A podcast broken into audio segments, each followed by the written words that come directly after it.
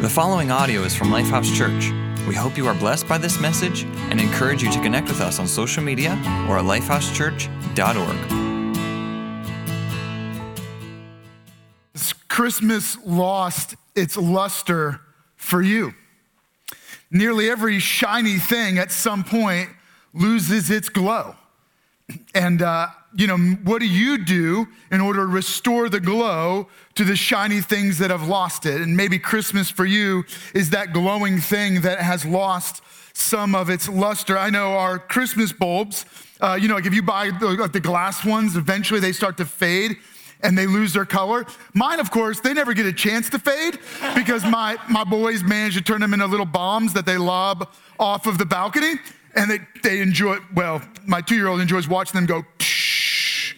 And so now every day when I get home, that's my chore is to clean up the glass bulbs that he's chucked off. And I know what you're saying. I know what you're thinking, right? Like, why don't you just buy the plastic ones? We have. Uh, and when he's done destroying all the glass ones, you know, he'll turn to the plastic ones. But here's the thing most shiny things, they lose their glow, right? And so at some point, you've got to like figure out how to like recapture that glow. And even the most desirable gift in your life at some point became like a secondhand leftover, right? Like the, the new car got dinged and the clothes went out of style. This went out of style. No, I'm kidding. um, the, the clothes, they went out of style. The, the device became outdated.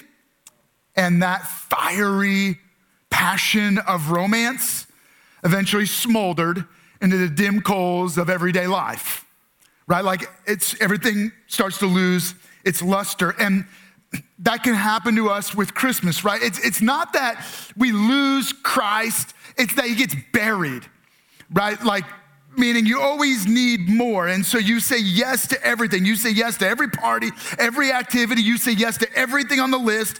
And so you become like frenetic in the Christmas stuff, right? Like you just get caught in it, you get trapped in it, you get lost in it. And what's more is the glow of Christmas gets lost in all the craziness. And as a result, some of you, what Christmas has become is stress and debt and arguments and running from this thing to this thing. And, and rarely do we ever settle down long enough just to be like, wow, what is Christmas all about? And so what happens, right, is the meaning and the message and the awe, the glory, the glow of Christmas gets buried. Not lost, just buried. I mean, for us, there was a funny moment just the other day. Um, the boys, of course, they're having fun playing under our Christmas tree and destroying everything. And so while they were destroying, they were wondering where Jesus went. And literally, this is the conversation. Uh oh, we lost Jesus. I thought, this is a real spiritual crisis in my home. They, they, lost Jesus. And Bethy said, No, you didn't lose him. I hid him. And, and that's what we do, right? Like we've hid Jesus under all the activity, under all the craziness, under all the busyness. And when you, when you hide it, you lose the meaning, you lose the message. And, and so we need to recapture something, don't we? We need to recapture the glow. And that's why the Apostle Paul wrote the letter to the church in the, in the city or the area of Colossae. So I'm gonna, I'm gonna give you a little bit of background context. Uh, the, the city of Colossae was a has been city. Think about it like a Rust Belt, city, uh, Rust Belt city in America, right? Some formerly booming city because it had an industry there. Maybe, you know, they were producing cars or they were producing metal. And so it was this big industry in that city. And then it all moved out, right? And what's left is this depleting, decaying, rotting city. And so that's Colossae. Is they, they, they, used, they, they had a glowing reputation formerly of a great economy, which brought great wealth and great fame. And then everything moved out. And so Colossae is this has been city with a has been glow of Jesus in the church.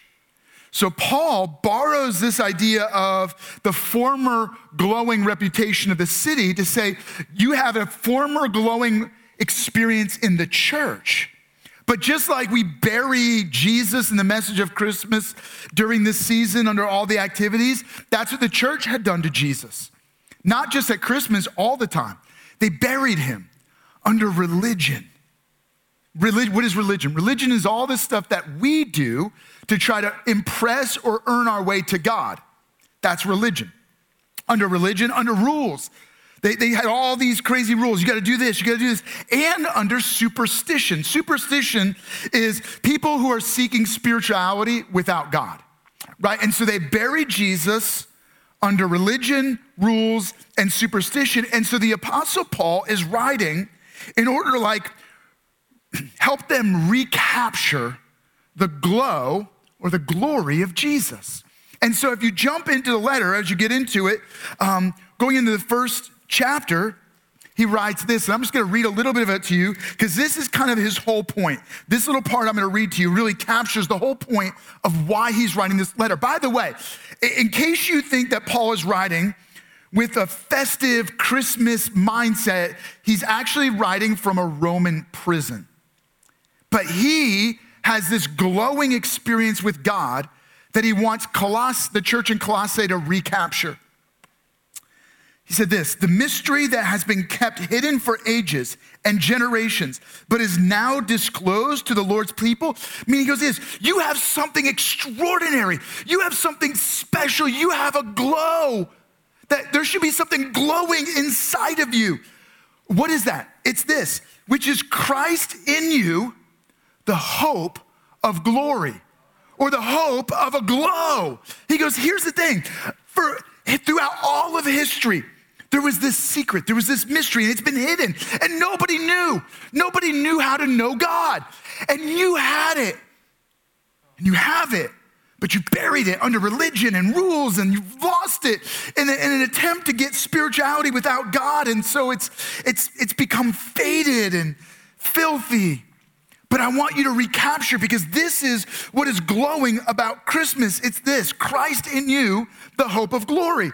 And so now I want to go back to a little earlier part of this chapter because what Paul does is this he wants to paint this verbal picture of how amazing Jesus is so that everybody who reads it would, would get a little bit of glow inside of them, a little bit of like cleaning off the filth and the and the stuff that buries over the excitement of Christmas. He goes, I want you just to get back to what makes Christmas great. And for the church, what makes Jesus great. And so let me just read to you the first part of his opening introduction to this word picture of Jesus. He goes like this For he, Jesus, has rescued us from the dominion of darkness that we were all living in. And he brought us into the kingdom of the Son he loves in whom we have redemption, the forgiveness of sins. And then he goes on, he describes Jesus who did this for us. He goes like this The Son is the image of the invisible God, the firstborn over all creation. And there it is. This is the introduction, this is the beginning of his description of Jesus. So that as people read it and hear it, they're captivated. It's like beginning to like pull away all of the Christmas wrapping and all of the clothes and all of the stuff and all the receipts and debt and arguments and like there he is. It's like in my home looking around and then actually finding Jesus. Oh, he was hidden and now we found him, right? That, that's what the Apostle Paul is trying to do here. And what he really wants us to do is gain the glow or regain the glow. Some of you, you for the first time, you can gain the glow. Others of you, it's you need to recapture or regain the glow of God in your life. Another word for glow would be glory. God wants every one of us to gain the glory of God in our lives so that there's something shining and vibrant about our life. And it would be Jesus in us. But we, we don't live like that, do we? No, we live more like um, what most of us experience at Christmas, which is Jesus just gets buried. He's there, he's not gone, he's just buried under everything else. And, and some of you, you buried him under religion. And so you've done church, you've said prayers. You've done, you've read, you, maybe you've even read the Bible, but you, you, you know the Bible, but you don't know the God of the Bible. You've done church, but you missed the God who makes the church what it is. All right, and so people get lost in this, and maybe you've gotten lost in Christmas. And, and so as a result, we go through the motions of life empty. Empty, and the meaning and the message fade into meaninglessness. And so, my, my challenge for you and I is that we recognize that there is something in us that makes it empty and then clouds the glow of God in our life. And, and that's what Paul, what Jesus, what other authors refer to as sin. Sin is an inner emptiness that pushes us away from God toward doing what we want. And the moment we turn our back on God, we not only lose the glow, we lose God. We, we reject God and we do what we want sin, which leads us to a forever ruin, a forever emptiness, a forever far away from God and all that is good. And so we not only go through life empty, but we go into a, an eternity devoid of God, facing judgment carrying our shame and our guilt and our regrets into forever without God. But God was unwilling to leave us far from Him. I, I love this quote by Blaise Pascal. I don't, I don't, know if we have it on a slide for you, but um, basically, Blaise Pascal is 1600, uh, during the 1600s, he was a, a world renowned physicist and philosopher, and he, he wrote this There is a God shaped vacuum in the heart of every man, which cannot be filled by any created thing, but only by God, the Creator, made known through Jesus. He said, There's this emptiness inside of every one of us, a, a, vacuum, a void, that the only possible way for you to ever be fulfilled is through knowing God as revealed through the person of Jesus Christ. And that's that's the message of Christmas, right? Like if you were to uncover it all, if you were to push away everything else, what you discover is this remarkable gift of God made known through Jesus. And that's what the apostle Paul is trying to do is bring us back to this moment where we gain the glow. And maybe for you, what better time than Christmas? to gain the glow of God in your life, to discover for the very first time maybe why we're even here, which is to know God and love God and be known by God. Know this that God loves you so much that He was willing to step away from His home in heaven to become one of us to rescue us from the dominion of darkness, right? That's what the Apostle Paul was writing about. He said, You and I were trapped in a kingdom of darkness, but God invaded the darkness with his light to rescue us and give us life, to fill the void of our hearts with Himself so that we would truly know Him and you can know Him. I would invite every one of you, whether you're joining us online or at one of our campuses, love to invite you. If, if you don't, if you haven't known God up to this point and you're ready to make a commitment through faith in Jesus to say yes to Him, can I invite you? Would you make that commitment right now? simply saying yes to Jesus by faith. And if you're ready to make that commitment, would you let us know? Text the name Jesus to 81411. When you send us a text, we're going to send you a quick link with some resources to help you as you begin this new journey of relationship with God. And, and we want to encourage you to fill that information out, and one of our pastors would reach out to you to encourage you as you begin this new journey. Look, for every one of you, whether you're just today, the very first time saying yes to Jesus, or you've been, you've said yes to Jesus, but the message, the hope of Jesus have been buried under all the activity and all the busyness. Maybe it's gotten buried under religion or rules, or maybe even superstition. Can I encourage you to come back to this portrait that Paul painted? I, I want to unpack this just for a little bit with you. Here's what Paul wrote The Son is the image of the invisible God. So, that right off the bat, you might not think too much of it, but let me, let me explain what he's saying. And first, let me, let me give you a, a, a challenge from that. So, what, what's the point? The Son is the image of the invisible God. The point is that Jesus is the only glow up needed. That, that's what he's saying. You don't need anything else. It's Jesus plus nothing. If you have Jesus and nothing else, you have all that you need. And if you, all right. And if you do not have Jesus, but everything else, you have nothing. So it's Jesus plus nothing. Jesus is the only glow up needed. If you need a turnaround in your life, if you need a transformation, if you need a little bit of glowing in your life, all you need is Jesus, the Son, the, the image of the invisible God revealed in the Son of God, Jesus. Well, what does this mean? So let, let me break it down for you. When he says image, uh, it, it's kind of two, two ideas here. What he's saying is that Jesus is the likeness of God and the full manifestation of God. So if you want to know what God in heaven is like, all you need to do is know Jesus because Jesus is the full likeness of God.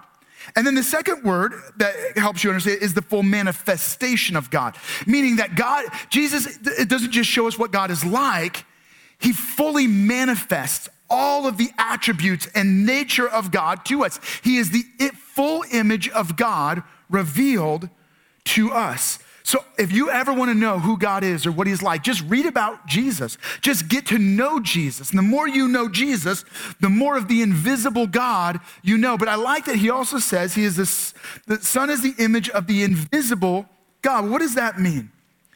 The point is that Jesus made the invisible visible.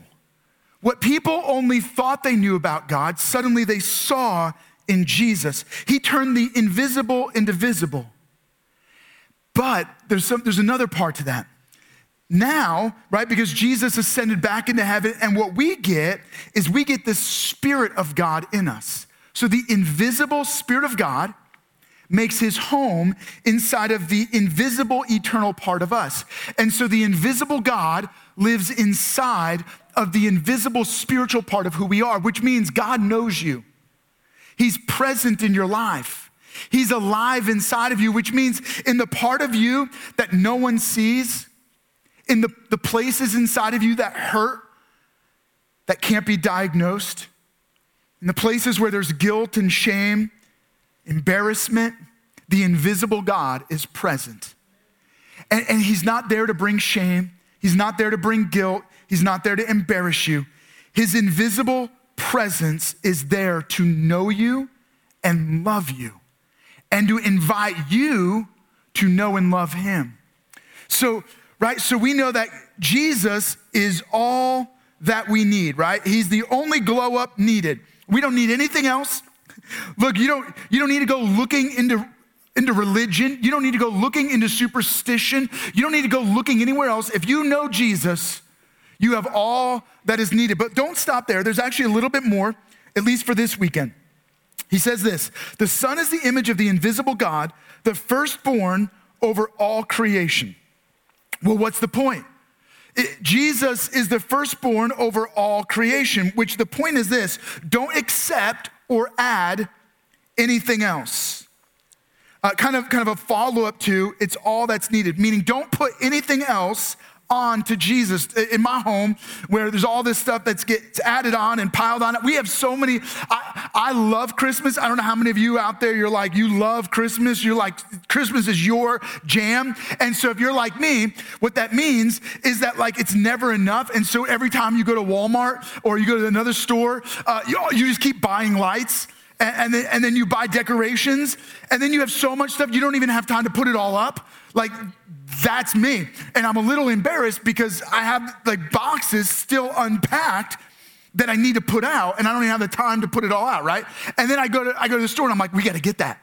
Because that would be so cool, right? Like, that's what we do, right? We keep getting more because it's never enough. And what we know is that we don't want to accept or add anything onto Jesus because he is the firstborn over all creation. And what that word means is this I, am I'm gonna give you a couple pieces to it. It means that Jesus is before all of creation. So before there was anything, Jesus, right? He goes before, he, he was before us. He's eternal. He always was and always will be. He was before all of creation. But then not only that, but he's over all creation. Why, why is that important? Well, in, in ancient times, probably what Paul was thinking about as he wrote this was that the firstborn son was given the authority from the father and was respond it was like a representative so imagine a father who gives his oldest son the full authority of his home and, he, and he, his son is a representative of him but his son is also charged with the protection and the oversight of the entire family. Of the, think about like the whole estate. Like if you had a business and you had workers and you had family. And so the oldest son was a representative. He was responsible to be over everything, to take care of everyone and protect everyone. And so what he's saying is this that Jesus is the full representative of God, the Father, commissioned with your protection and your care. Jesus is looking out for you. Jesus came to be the firstborn over all creation to look out for us, to care for us, to protect us. And how did he do that? By giving his life as the payment for what we deserved in death, right? So Jesus gives his life to pay off our eternal death sentence. He rose from the dead to give us victory over sin, over death, and over eternal judgment. So when we believe in Jesus by faith, we're forgiven and given new and forever life. And suddenly now we have to be very careful because this is this was Paul's message to the church in Colossae. You've added so much on. See, they were in a has-been community, and the church was dwindling because they got lost in religion and doing all kinds of other stuff without just focusing on Jesus. Not just the simplicity of Jesus, but the hope that is found in simply knowing Jesus. And the hope that is lost when we bury Jesus under all kinds of other frenetic activities and useless religion. So now, here's the thing. Here's what I've given you so far that um, we need to gain a glow up and, and the only globe we're ever going to get is found in Jesus. And then make sure you don't add anything on or accept anything else in place of Jesus. Jesus is all that you need, and He's more than enough. Okay, so listen, but there's, there's another part to this. In, in another letter that the Apostle Paul wrote, he was writing it to the church of Corinth. And so in his second letter to that church, in chapter 3, verse 18, he writes this And all of us, um, have had that veil removed so that we can be mirrors that brightly reflect the glory of the Lord. And as the Spirit of the Lord works within us, we reflect his glory even more. So the Apostle Paul is writing about an ancient story of Moses, who, when he would spend time with God in prayer, he would come away and his face would be glowing. He, he, he would have a little bit of glory of God on him, shining off of him. He was glowing the presence of God. And but the problem was that people, when they got around him, they would see the glow and they would back away. And so what Moses did was he put on a veil. And so the apostle Paul is saying, look, you and I, we don't need to veil God's glow in our life. In fact, we are meant to not only gain the glow, but reflect the glow of God. And as he's explained this, he, he says this You are both a mirror of God, so you are meant to reflect the glow. You're a mirror of God. But there's something interesting about a mirror. A mirror never becomes like what it reflects. Thank goodness, because the mirrors in my home would become hideous, right? If they were reflecting me all the time, right? Like, and my awesome sweater, right? But here's the thing, like, right? So the, the mirror its job in my house is only to reflect. It doesn't ever become like the thing it's reflecting. But the Apostle Paul, in his second letter to the Corinthians, is saying, You not only reflect the glow of God, but you're changed by the glow of God. God in you begins to transform you. You actually become like what you're reflecting. Now, that sounds a little bit more like relationships. You ever seen like a husband and wife, they've been married a long time, and people say they've started to look alike. Now, I don't know if that's a compliment or not. Maybe they're both, maybe they're just, you know, getting in their senior years and there starts to become a kind of shared look. No, no, no. But people, what, what I think what really is going on there is more we spend time with each other, we begin to reflect each other. We pick up similar words and phrases, similar activities. We have similar gestures, right? Like you get around people, you're like, they're a lot alike. They begin to reflect each other. The more time you spend with God, the more time you spend in the glow of God, the more the glow of God begins to transform you. But not only does He transform you, you begin to reflect that glow. So, so now here's a challenge. Um, your responsibility as the mirror is to reflect accurately the glow of God. I know far too many of us in this moment in time, because of the culture and the world we live in, you start to pick and choose which parts of God you're gonna reflect. Now, have you ever gone into a fun house where the mirror doesn't quite accurately reflect you? And so it gives you like a really, really big head and a tiny, skinny body, and then really big knees, right? Or like you're really wide, or like some of us, our, our reflection is the fun house of God.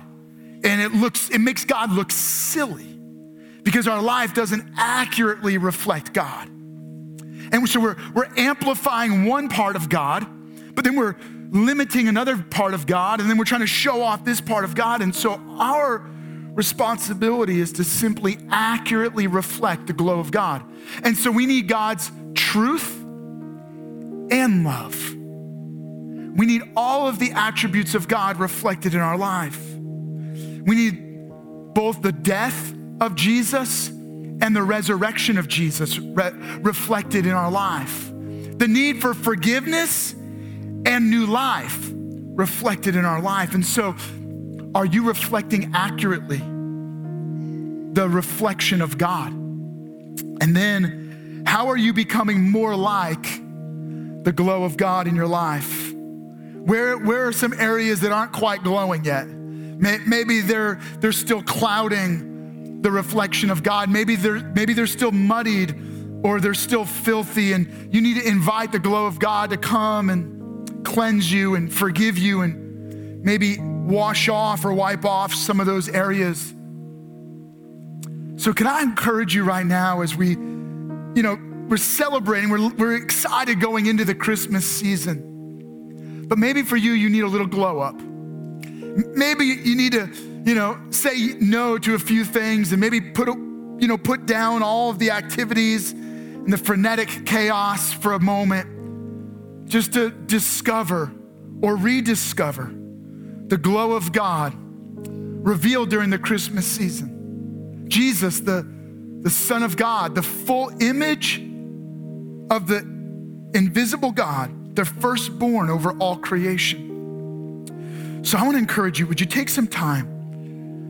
Where, where have you lost that glow in your life? Where, where do you need to more accurately reflect the glow of God? And how do you need to be changed by that glow of God in your life? Would you maybe take a few moments right now and pray on your own? You, you can just pray and talk to God. He's present, He's invisible. He hears you when you speak, and He's present to hear every prayer, every need, every cry in your heart. So would you take a moment and talk to God? And by the way, if you're if you're joining us online, you can you can um, ask for prayer right now in the comment section. You can you can certainly ask for prayer, or you're, you're at any one of our campuses. You can you'll see a prayer team available on the sides of the platform. Our team is ready to pray with you. Would you, if you need someone to pray with you, ask someone to pray. But would you take a moment right now on your own? Talk to God. I promise you, He is present. He is near you, He's with you. And for those of you that believe in Jesus, He's in you. Would you take some time and talk to Him right now?